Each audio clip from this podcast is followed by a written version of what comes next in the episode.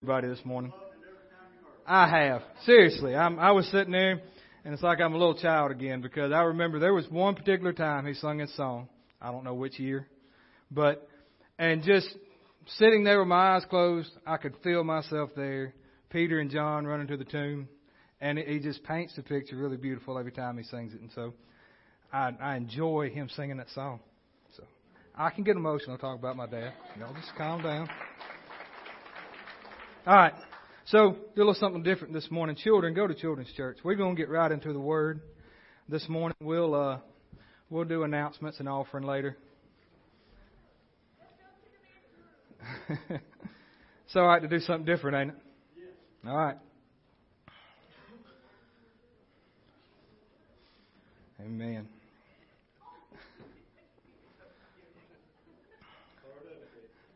That's right. Amen. Well, I've been excited about this day for the past few weeks, but especially all week.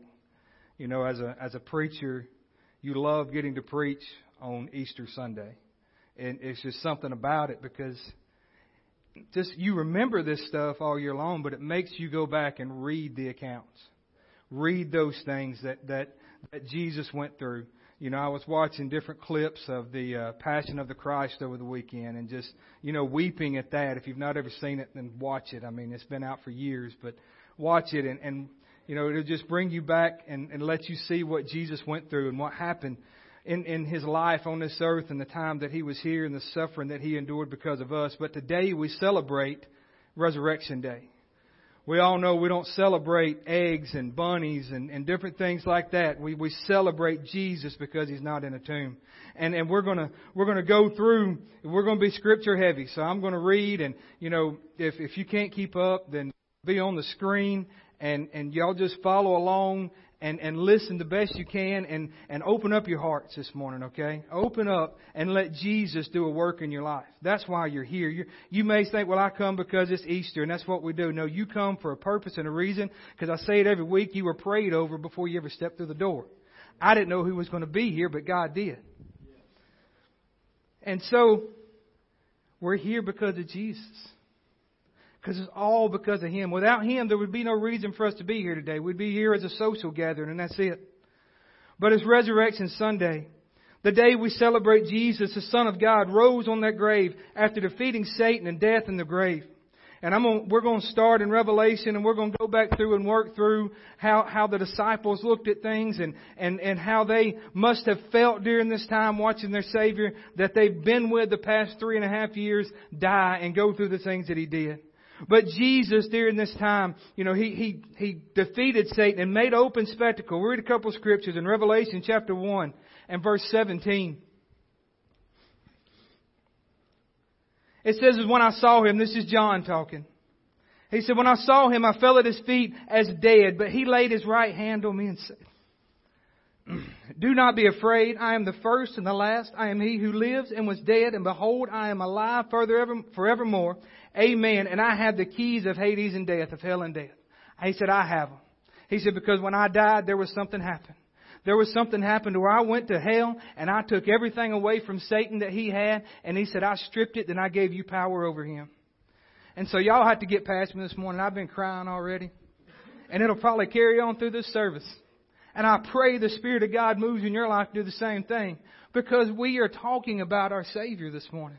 We're not, we're not talking about somebody that's at the grave and still in there and somebody we can't feel in our life and work and move and trust in and, and give our whole life to. We should be passionate about this. Not just today, but every day of the year. We, this should be more as, as special to us as Christmas. This should be just as special and celebrated. It's not because we don't get each other gifts. And so we don't look at it the same way. Paul says in Colossians chapter 2, And this is from the Passion Translation. It'll be up there in the New King James. I'll follow along the best you can, but I love how it brings it out in the Passion Translation. What Jesus done to Satan, okay? This is what Jesus done by dying on the cross and going into hell. Colossians chapter 2 and verse 12, verses 12 through 15.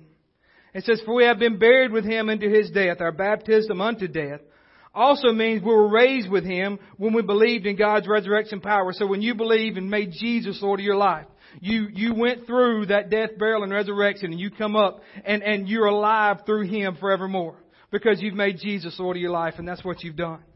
And he said, so we believe in God's resurrection power, the power that raised him from death's realm. The realm of death describes our former state. That's where we was at. Our former state was death. We had no hope. We had no future. All we could see was the grave and death and hell in front of us. And you say, well, people out in the world showing the, and living like there's, you know, they have no problems. I promise they lay down at night with, with, with, with turmoil and with not peace and knowing true peace in their life. Because we've all been there and we know how that is. We, we, we act like we're good. We'll get tattoos like we're good, won't we, Brad? And, and we'll, we'll say scripture verses all over our arms and everything like that because we want people to see what on the outside. And if you do that, that's fine. I'm not talking about anything about getting scripture verses on you or Bible verses. That's, that's awesome. Just live what you've got on the outside coming from the inside. Live that way every day. Don't just get asked about it say, what's that for? Well, I just did. No, it's got to mean something more than that. It meant something more to Jesus to die for us. So when we get our body tattooed with stuff and stamped with stuff, it's got to be more to, than just a phase we're going through in our life. It's got to mean a lifetime of, of decisions that we're going to make each and every day that, that Jesus is my Lord and my Savior and I'm going to comp- proclaim it. I'm going to write it on my arm, my legs, my head, whatever it is, and then live what I believe. Alright, let's go on. Says, but now. So, so let's read. The realm of death describes our former state, for we were held in sin's grasp. But now, but now, now, right now, this is today. This is April 9th, 2023, still talking about now. Just like it was when this was written over 2,000 years ago, okay? It's the same thing. It's the same, but now. But now. Because Jesus is ever present, right? Jesus was the first and the last. We just read it the beginning and the end, the Alpha and the Omega. He was with God when man was created. And, and He'll be there when, when the world ends and we're in heaven with Him for eternity. He'll be there. He always has been. He says, but now we've been resurrected out of that realm of death, never to return. Never to return. You know how you get back to where you was at and you look dead in your life and you're trespassing your sin? You go back. You go back to that place. You say, I've had enough of this, this has not worked out for me, and I'm going to go back to where I was at before because it was fun. That's how you get back to that state. God never loses hope. God never loses hope that you're going to come back to Him one day just as that prodigal son, just as that child, just, just as somebody that comes running back to Him. But we've been redeemed from that. Why would we want to go back? We knew how ugly it was at times, and we know how we know how great it is living for God, and how wonderful it can be, and the end result's going to be awesome. So why would we ever go back? He says that former, and never to return, for we were eh, forever alive and forgiven of all of our sins. When Jesus died on the cross, He died past, present, future of sins, right? He died for all of us. He died for the sins whatever I commit today, tomorrow, what I committed in the past, I've asked Him to forgive me. Now, does that mean I live like hell for the tomorrow and the next day? No, it means that I go to God every day, even though I mess up and say, God forgive me, I repent. I repent and go with a broken and contrite heart and move away from those things. But He did forgive us and, and He, so, He said, He canceled out every legal violation we had on our record. The old arrest warrant that stood to indict, indict us. That old warrant. That old thing that Satan, he's throwing all these things in your mind right now. Because there's still some Christians today, a lot of the church, that still, we've talked about a lot, don't believe they're good enough to enter in to the Holy of Holies. Don't believe that because of what they've done in their past, or what they've done today or yesterday, can enter in, but I promise you we're going to read it in a little bit, the veil was torn. And nobody ripped it from the bottom to the top. It was ripped from the top to the bottom. That whole thing. And he said, so we can enter in. We can. He erased it all, our sin, our stained soul. He deleted it and they cannot, and it cannot be retrieved. Everything we once were in Adam has been placed on the cross mm, and nailed permanently there as a public display of cancellation. Our Savior was there. We'll read in a little bit how God turned his back. Three hours Jesus stood there in agony and pain. Had, had God nowhere around, it was dark. But he hung there. But when he come down and he finished the sacrifice, our sin was nailed to the cross. When we asked Jesus into our life, we were essential, in essence, taking our old man, nailing it to the cross, putting it on display for Satan, and saying, look, this is my old man, I'm not pulling it back down. This is the, this is the old me. Why would I, why would I want to pull it back down with all the pain and stuff that comes along with it? Why would I want to do that? But he said, made a public display of cancellation. Jesus canceled out our debt. Canceled out. We did nothing to deserve it. Nothing. We could never be good enough in this life to deserve what Jesus done for us. Nobody could. Then Jesus made a public spectacle of, listen, this is what he done for Satan, okay? He made a public spectacle of all the powers and principalities of darkness, stripping away from them every weapon and all their spiritual authority and power to accuse us. All of it.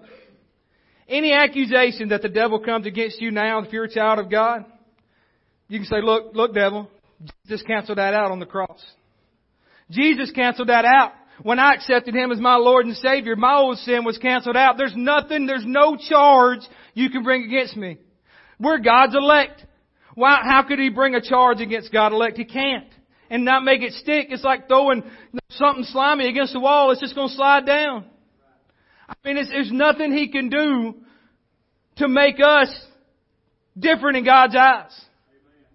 The only people standing in that way is us. The only people making it easy for the devil to deceive us and throw things at us and accusations and we believe them, that would be us. That would be us being deceived by the, by, by not believing in the Word of God and stepping away from those things. And so, and uh, spiritual authority and power to accuse us and the power of the cross, Jesus, and by the power of the cross, listen, Jesus led them around as prisoners in a possession of triumph. He is not, he was not their prisoner, they were his. Jesus in the midst of hell. Jesus goes to hell, okay? He goes to hell. You say, well that's, that don't mean, no, Jesus went to hell. I believe as soon as Jesus gave up the ghost, and he said, it is finished. He didn't go to heaven. He went right there and defeated everything for, everything, everything, stripped everything away from Satan. And you say, well, why is he run rampant? Because we still live in a world controlled by Satan. He did this for us so we don't have to live our lives controlled by Satan. He did this for us so we don't have to live a life of intimidation and fear. We can live a life of victorious triumph over that. And, and, you know, you got the authority and power as a child of God to tell Satan, look, I have the power through Jesus' name, and you, you cannot accuse me of anything. Because I have made Jesus Lord of my life. I have done these things. And so Jesus led them around. I can just picture him leading the devil around by his nostrils and saying, come on. We're going to parade you through hell for the weaselly little wimp that you are. And we're going to do, and he said, I'm doing this and showing all the demons of hell, everybody that's not believed on my name that's here, I'm showing them how powerless you are in my sight. And when we fully understand the Jesus inside of us and the power of the Holy Spirit, then we can overcome these things in our life and live a different life than what we did before we have come in here yesterday and come out tomorrow better on the other side. That don't mean we won't go through some things just like Jesus did, right? We won't go through those things. And because He's done that, our sins are blotted out. David said in Psalms 103:12, As far as the east is from the west, so He has removed our transgressions from us. Because of Jesus dying on the cross. Because of the blood He shed and what, what He done, He's got the power to remove our sin. Hebrews 8:12 says, for I will be merciful unto their unrighteousness and their sins and their lawless deeds I will remember no more. So he is taken and he said, he said, well, Jesus forgets our sins. No, he said, I choose not to remember them. That's a whole different statement. Whole different statement. Jesus made that display of humiliation to the devil and a power. The devil, though, even though right before this thought he had won, didn't he? He thought he had won. He thought that he had Jesus right where he wanted him as a man and he could kill him. And then, and then the prophecies wouldn't be fulfilled. Because the devil was hoping, he said maybe there's a sliver of hope that, that this man Jesus dies and the rest of the stuff will not take place. But God's words from the beginning until the end, right? He said, I, he said, I'm the first and the last. He said he couldn't be the, he couldn't be, he could be the first, but if something changed in the middle, he couldn't be the last, right? He, and so he, he had this, and this is what he had planned to do from the whole time. But I look sometimes and I try to imagine what the disciples went through, just as Daddy sung that song this morning about Peter and the other disciples. We know from the past couple of weeks that we've been talking about our sacrifice. Our, our service is going to make, is going to sacrifice in our life. Loving others is going to be sacrifice in our life. You know, I thought today that was going to be perfect, and I didn't plan it this way. I wasn't trying to count up the weeks, and you know, I was going to preach forgiveness is a, is a, is our you know equal sacrifice, because what Jesus done today is all about forgiveness, right? Because what we celebrate today is all about forgiveness, and and we're going to talk about that some and, and read that. But the main point of the message today is just Jesus, because without Him, we would have no standard for what sacrifice was or what sacrifice is. We couldn't put our lives against anything else besides another man if that's, if it wasn't for Jesus. We wouldn't know what good is, what love is. We wouldn't know all these things without Jesus.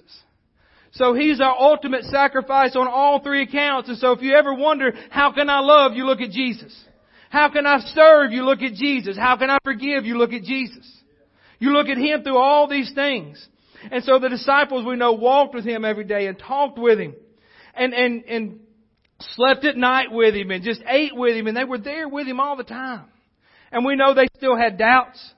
They still had unbelief in their life. They couldn't understand the things that Jesus was doing. They, they, they just, what in the world's going on? He's talking about dying. He's saying he's got to leave. All this stuff. They, they just couldn't fathom what he was talking about.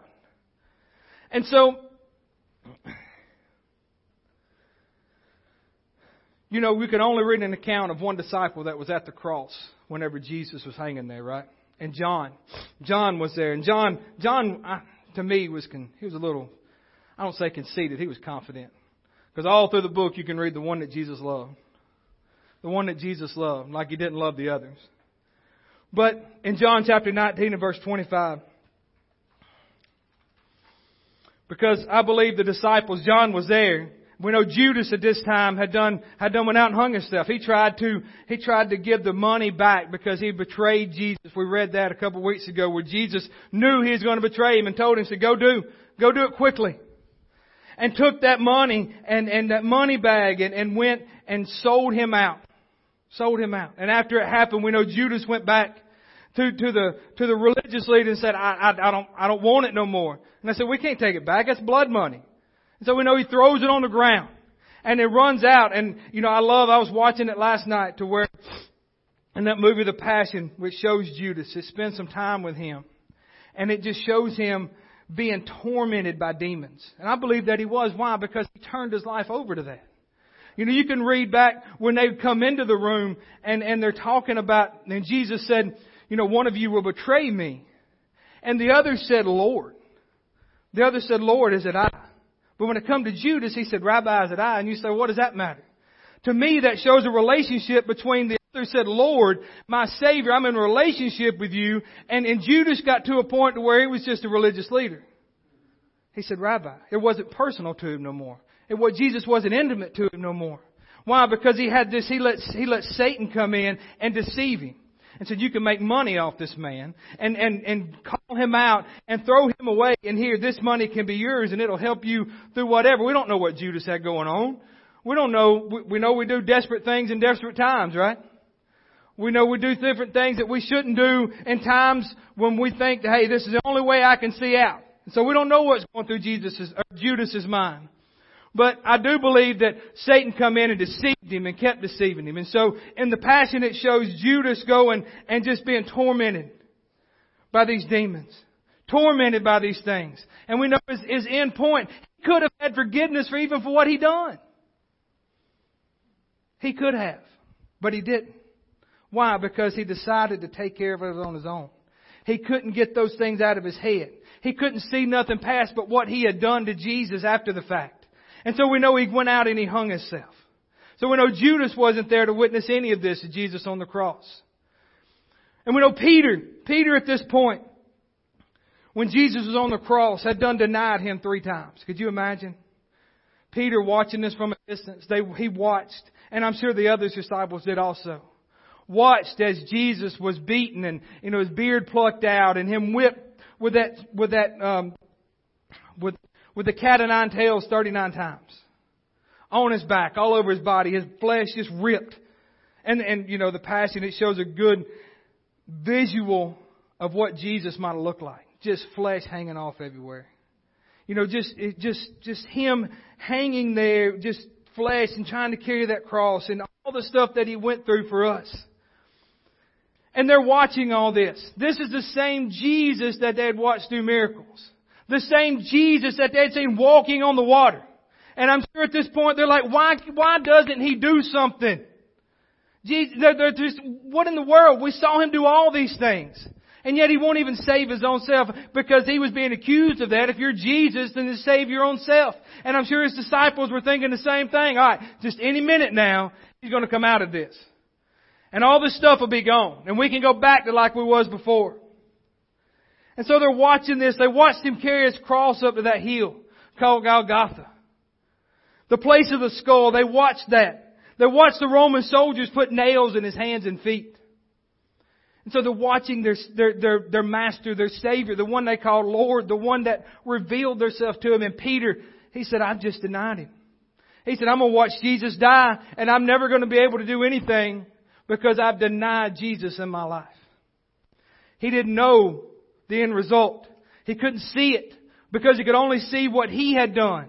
And I'm sure he was being tormented and said and told things by the devil and, and the demons around trying to you know, change his mind for what he's doing.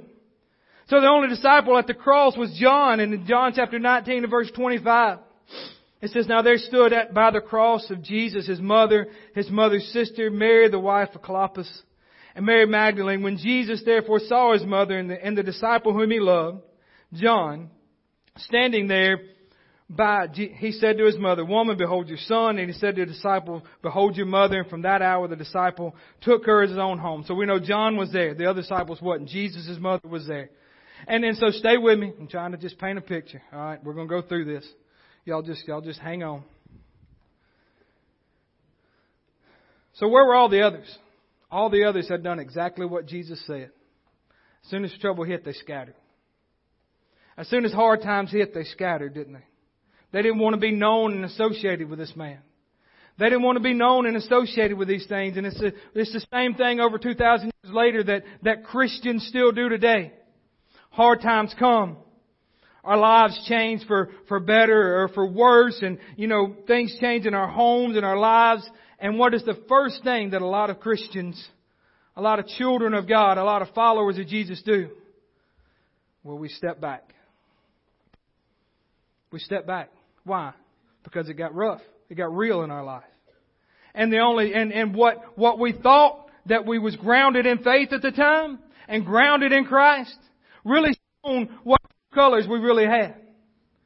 What, what, what true faith we had in Christ. As the other disciples did, they went away. And I'm not saying that we're all here today as, as we've been falling away from Christ, but at one point in our life, we have. I have. You have in your life. You went a different direction because times got rough. You, you stayed in that direction because this seems easier right now and I can do what I want to do and I can numb myself to all these other things in my life that I know Jesus and the Holy Spirit's urging me to come back, but I don't see how I can ever go back. That's where Peter was at. I've denied Jesus, the Lord, the Savior three times. How can I ever go back? Jesus did this so we can go back. Jesus died so we have a way to go back because He knows we're flawed humans and we're going to mess up every day. And He said, so I'm going to send Jesus to make a way back. What He didn't send Jesus for was for us to trample over Him just like He was on this earth and all the other people did. What He didn't send Jesus for was to say, hey, I'm sorry. I'm sorry. I'll do better tomorrow. And then go back and do the same thing again. Because we're taking advantage of that grace and mercy that, that Jesus gives us through the power of the cross. He gave us, He gave Him that power and done those things that Jesus done and done all these things so we could finally come to a point in our life and a decision that we're going to follow Christ no matter how hard it gets.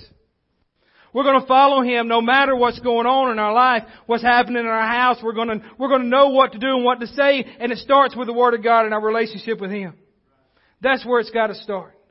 And then, then once you get grounded in that, when these bad things happen, and there's people here that bad things have happened in their life and they stay true to the Word of God. They stay true on those things. And that's what we need to be in our life. That's where we gotta be each and every time. It's staying true to what God has called and what God has done. And through Jesus, He's done that. Peter, go back to him. In Luke chapter 22 and verse 60. He, had Peter done denied him twice. After Peter said, we know Peter said, Lord, I'll never deny you. I'll go with you until death. Anywhere you go, I'm going to go. Peter, remember, this is the same Peter that didn't want Jesus to wash his feet. And then when he understood that Jesus had to, he said, hey, let's just, let's just bathe in it. Wash my head, my hands, everything. I want head to toe. This is same Peter. Had a, had a Holy Ghost little moment there with Jesus in the upper room as we do here, we had an emotional time.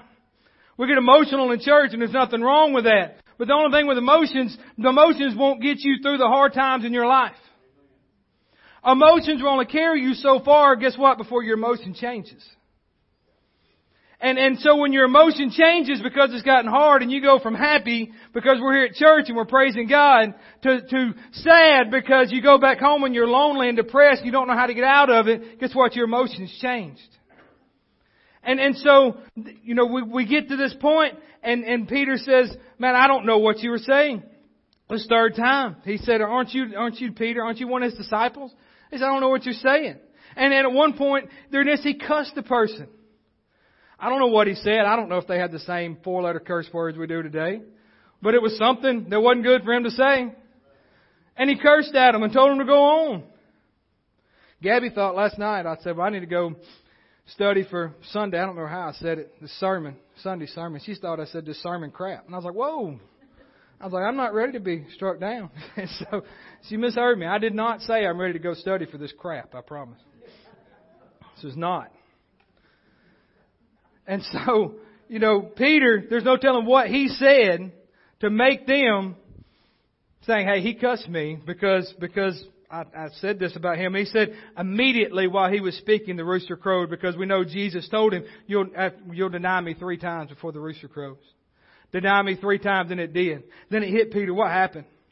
He says, remembering the word of the Lord, and he said to him, before the rooster crows, you will deny me three times. So what did Peter do? He went out and wept bitterly. Why? Because all that just hit him like that.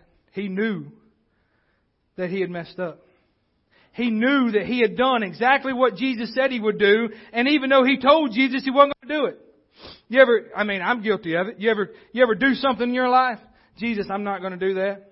And, and, you know, I'm not going to do this, commit a sin. I'm not going to say something to somebody. And then that time comes and you're face to face with that person or whatever it is in your life that, that you, you've just told God, hey, I'm not doing that, and then you do it. And the Holy Spirit comes and convicts right then, doesn't he? And, and He convicts us of those things. And what do we do? I, I know I in my life, I'm like, God, what in the world? I'm so sorry. We're broken. And the only way God can fix us is if we're broken. The only way we come to Him is in brokenness, right? But why? Because we come to Him in that brokenness, spiritual brokenness, He can piece us back together and make us whole in Him. That's why we do it. And, and so He went out and wept bitterly. And so He'd done exactly what Jesus had said. And so at this time, I'm sure after this, he, He's watching from a distance. They watch all these things Jesus goes through. They watch all the suffering. I'm sure that they've watched and saw the thief on the cross. And we know that story to where the thief, we got two people um, crucified with him and the thief comes and that one says, you know, Lord, remember me. Remember me in paradise. Remember me, Lord. He said, and Jesus, we know, said to him, today you will be with me in paradise. Today you will. Why? Because Jesus still had that love. He still had that compassion. He, he, even though he was at a state where he was beaten and bruised and torn and all these things, he still knew why he was here. To seek and save the lost. He knew the man on the cross was lost. He knew both of them was, but only one, only one came to him. The other still denied him. Guess what? He got to meet Jesus in hell, I can imagine, whenever Jesus went there. Jesus died for everybody, but not everybody accepts him. Jesus died for all of us, but not everybody comes to him and stays with him. We walk away. They watch as the skies turn dark in the middle of the day. And we know Jesus asked God, Why have you forsaken me? Why have you forsaken me? In Matthew chapter 27.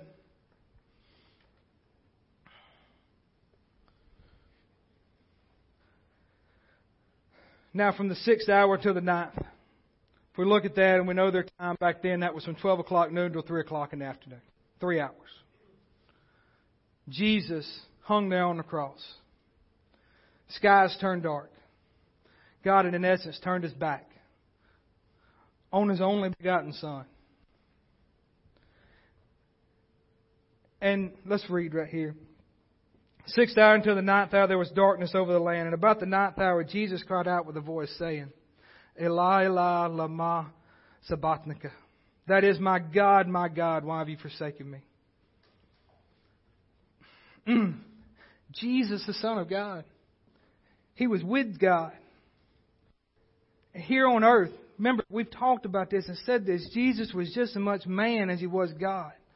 And just as much God as he was man, but he still felt every stripe took on his back. He still felt God didn't take his and make his body numb and not feel the nails piercing his hands and his feet. He didn't make him numb and not feel him hanging there on a cross, stretched out for all to see a man die. He didn't, he didn't, he didn't make him numb to that. Why? Because we know here Jesus is in pain and agony.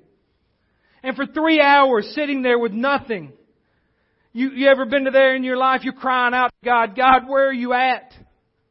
But I promise God has not turned His back on you as He did during this time. God's not turning His back on you. You may feel that in your life. You may have been to a point in your life where you feel like, God, I'm crying out. Where are you at? And all the time He's saying, no, where are you at?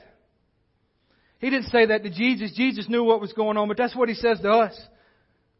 Most of the time in our life when we can't feel God and we, we don't understand why God's not there when we want Him there, it's because we have to get something removed out of our own life to where we can see God move in in a way where He wants to move and not how we think He should move. And, and so we, we get to that point and, and Jesus was there. It's like, why have you forsaken me? Three hours I'm sitting here and nothing's happening. And I can imagine those three hours were, were literally hell for Jesus. I can imagine that the Satan took this opportunity to just beat and torment Jesus' mind and spirit. Where, where he's hanging on that cross and it's dark. And, and so, Jesus, he said, he said, some of them stood there and they heard that this man is calling for Elijah. Immediately one of them ran and took a sponge and filled it with sour wine and put it on a reed and offered it him to drink. The rest said, let him alone. Let us see if Elijah will come and save him. Still mocking him. And Jesus cried out again with a voice and yielded up his spirit. This is where we talked about the temple veil was torn. It said, behold, the temple veil was torn from top to bottom. Top to bottom. And the earth quaked and the rocks split and the graves were open. And many bodies in the saints who had fallen asleep were raised. We forget about this part. When Jesus gave up that last breath and died, the earth shook so violently and the power of God moved through everything that was going on. That, why? Because the sacrifice had been made. The sin sacrifice for mankind had been made once Jesus gave up the ghost, right? Once He died, that sacrifice was completed. And when He done that, the power of God moved in and, the earth couldn't contain it. The graves couldn't contain it. And it says here, and you're like, well, this don't even make sense. He said, he said, and many bodies of the saints had fallen asleep were raised. And so there, that there wasn't zombies walking around, there wasn't ghosts, there wasn't skeletons. No, I believe they come walking out of the grave. Why? Because it says the next one, and coming out of the graves after his resurrections, they went into the holy city and appeared to many. So these, when, when they come out of the graves, when Jesus died and the power of God moved on this earth and they couldn't contain it, and the people in the graves couldn't contain it, because of the power that God was using and the power that God had, raised these others to life. And why? Because there was other people that took account. Hey, that's so and so, wasn't they? I remember I was at that funeral. I know they died. I watched them put them in that tomb. And now they're talking to me. Why? Because the power of God. Because Jesus gave up the ghost and became that sacrifice. So we know, so when the centurion and those with him who were guarding Jesus saw the earthquake and the things that had happened, they feared greatly, saying, truly this was the Son of God. Truly this was the Son of God. So at that point, again, making unbelievers believe of the power of God working in his life and, and the power that he had. And when that temple veil was torn, we could go through it and step in. All of us. You didn't have to be of a certain tribe. You didn't have to be just good enough to go into the Holy of Holies. No, you could call unto God and, and go in with Him and, and ask God to, hey, I need to meet with you and talk with you. I need you in my life. And we can spend that time in prayer and enter into His presence and, and come into that place where it's just us and Him. So that temple veil was torn.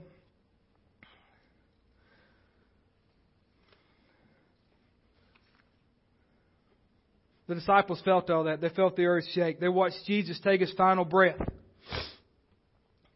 After all that they had been through watching the miracles performed, they watched Jesus die. They watched the man Jesus die. But thank God this wasn't the end, right? You may be a place in your life today where you think, hey, I can't see what, what the future holds. Nothing looks better tomorrow than it is today. Nothing looks different tomorrow than it does today. Why? Because what your hope is in. When your hope's in Jesus, God's not done. When your hope's in Him, He can do in your life, God's not done. Why? Because today we celebrate a resurrection. Today we celebrate that we can come to Him and, and He forgive us all of our sins and, and cleanses us from all unrighteousness because of what He done. And we can rise up and have a different day tomorrow than today. And so he wasn't done. He wasn't done at all. He wasn't done in their life and he's not done in yours. He's not done in your life this morning. If he was done in your life this morning, then you would have no reason to be here. There's not a person on this earth that Jesus didn't die for. I don't care how bad they are, how much they've sinned, how many people they killed. He died for the, he died for them just like he did for us. and so, he died for all of us. And so, at this point, Jesus is dead. They take him down. We know the story. They, they bury him in that tomb in Potiphar's field. And, and, and take him and, and the, the, the religious leaders were like, hey, this man said he was going to rise again in three days. And they go to, they go to the Romans. We need some guards around him. And so they, he's like, fine, whatever. You know, take, take your guards. However many they took out there. And so they wanted to watch. So now on the first day of the week, Mary Magdalene went to the tomb. This is in John chapter 20 and verse 1. It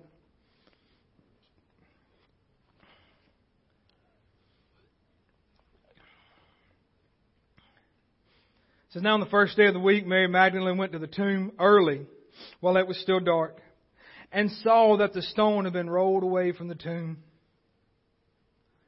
Then she ran back, just like the song we just, we just heard sang, and said to Simon Peter and to the other disciples whom Jesus loved, and, and said to them, They have taken away the Lord out of the tomb, and we don't know where they've laid him. Peter, Peter, this one that denied him three times. Peter, the one that thought it was over, that he didn't have another chance. That didn't know what he was going to do because he had, he had denied Jesus. He had, he had put himself above Jesus. He had put himself above what Jesus had told him who he was. This is the same Peter that Jesus said, you're, you're the rock. He said, on this rock I'll build my church. The same one.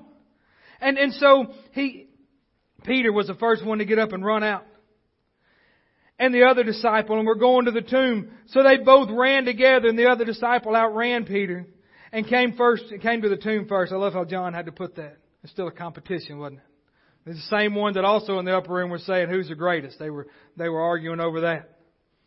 And, and so, and after stooping down and looking in, saw the linen clothes lying there, yet he did not go in. Then Simon Peter came, following him, and went into the tomb. And he saw the linen clothes lying there, and the handkerchief that had been on his head, not lying with the linen clothes, but folded together by, in a place by itself. That folded together has a meaning. When, when they would get up from a meal, or get up from a place, and they were done, they would wad that up and throw it down because they wasn't coming back. But listen, when they took and folded, mm, so that means I'm not done.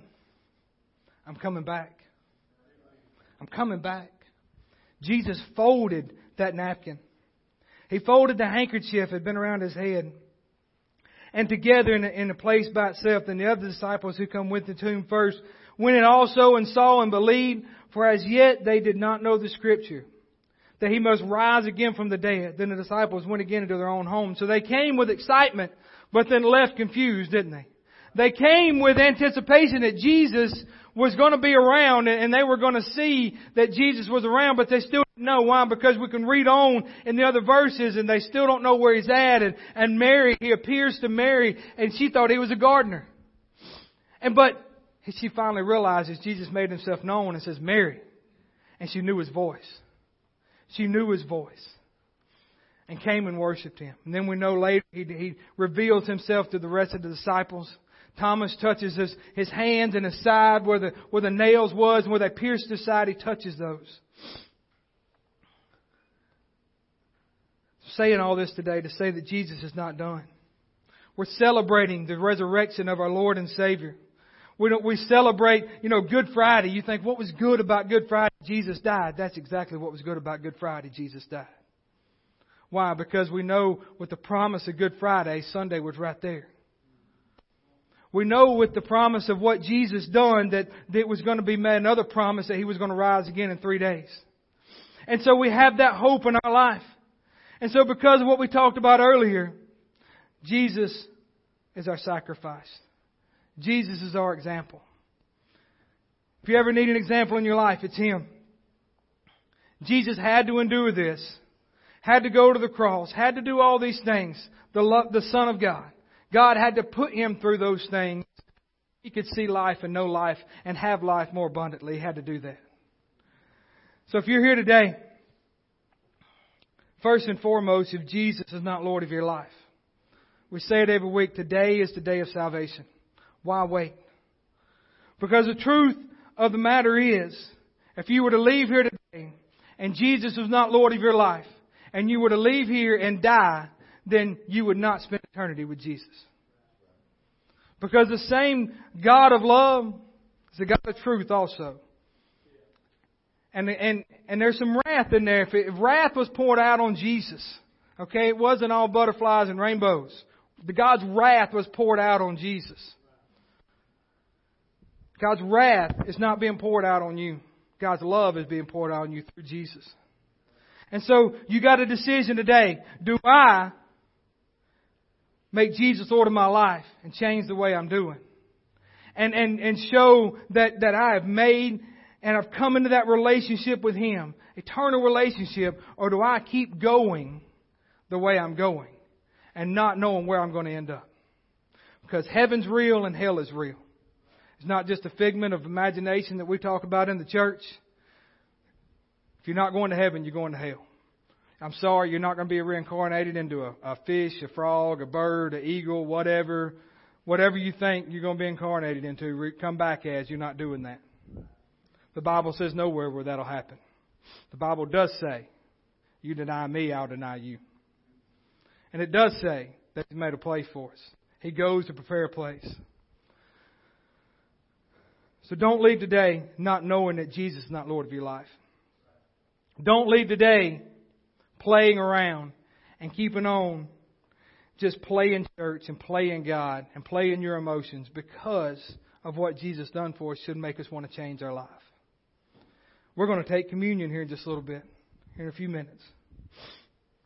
And as we do that, we're not just doing a ritual, we're partaking in what they did in that upper room. And to come into communion with Jesus, that means you've got to know somebody. You've got to know Him. You've got to know that He's Lord of your life and that your sins are forgiven. This is a, this is a special thing that we come into. So I challenge you today during this time. Y'all stand this morning. During this time of just take a minute. Ask Jesus, ask the Holy Spirit to show you in your life what you need to change. If there's sin there, ask Him to forgive you of it. Go ahead and play some music, Cole. Because of what Jesus done, it's just a prayer. Father, forgive